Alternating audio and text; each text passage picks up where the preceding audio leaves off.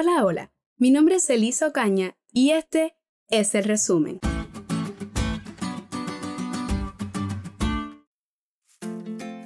Esta semana continuamos hablando de la falsa teoría de la inmortalidad del alma y de la creencia de que el alma inmortal va al infierno, al purgatorio o al paraíso.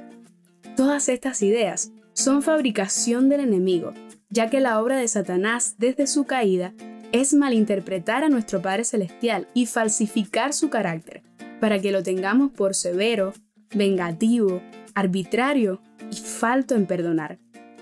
En primer lugar, la idea del infierno es totalmente contraria a la Biblia.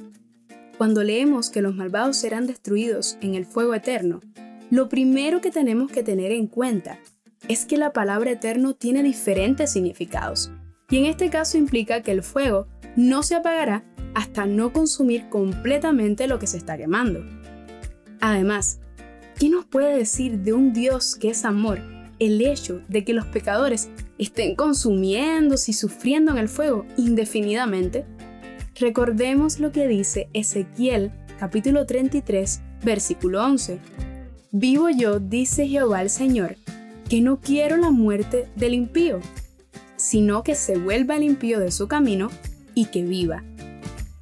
Pero eso sí, el pecado debe ser destruido para siempre, por ser un mal ruinoso para el universo.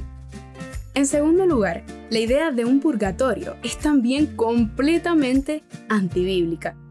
Primeramente, porque los muertos descansan en forma inconsciente en sus tumbas, y la palabra de Dios es clara en esto. En segundo lugar, la justicia de un ser humano caído no se puede transferir a otro ser humano caído. En tercer lugar, nuestro único mediador es Jesucristo.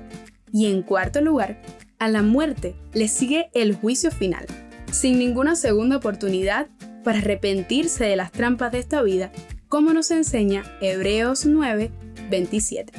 Y el último punto de resumen de esta semana es que la teoría de que los justos muertos ya disfrutan del paraíso socava la doctrina bíblica de la resurrección final y el juicio de los muertos. ¿Por qué hay una resurrección final y un juicio si las almas de los justos ya están disfrutando del paraíso? Según esta creencia popular, los redimidos en el cielo están al tanto de todo lo que pasa en la tierra, especialmente de lo que les pasa a sus familiares y amigos. Pero ¿cómo podría ser fuente de dicha para los muertos el tener conocimiento de las aflicciones de los vivos, el ver los pecados cometidos por aquellos a quienes aman y verlos sufrir todas las penas, desilusiones y angustias de la vida? La conclusión con respecto a este tema es muy sencilla. Si como dice Primera de Juan, capítulo 5, versículos 11 y 12, que se concede vida eterna solo a los que están en Cristo, pues los que no están en Él no tienen vida eterna. En cambio, la teoría de la inmortalidad del alma adjudica vida eterna en el paraíso o en el infierno a todos los seres humanos, incluyendo a los que no están en Cristo.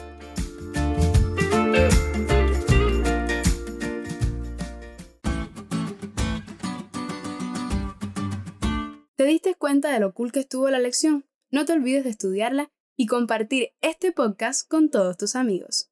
Es todo por hoy, pero mañana tendremos otra oportunidad para estudiar juntos.